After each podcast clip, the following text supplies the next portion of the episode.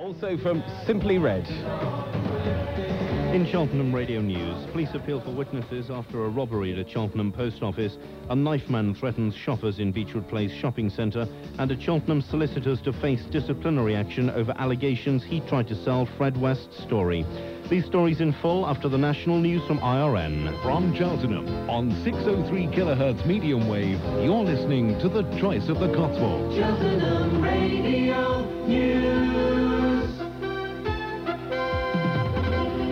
It's 8 o'clock. I'm Ruth Hill.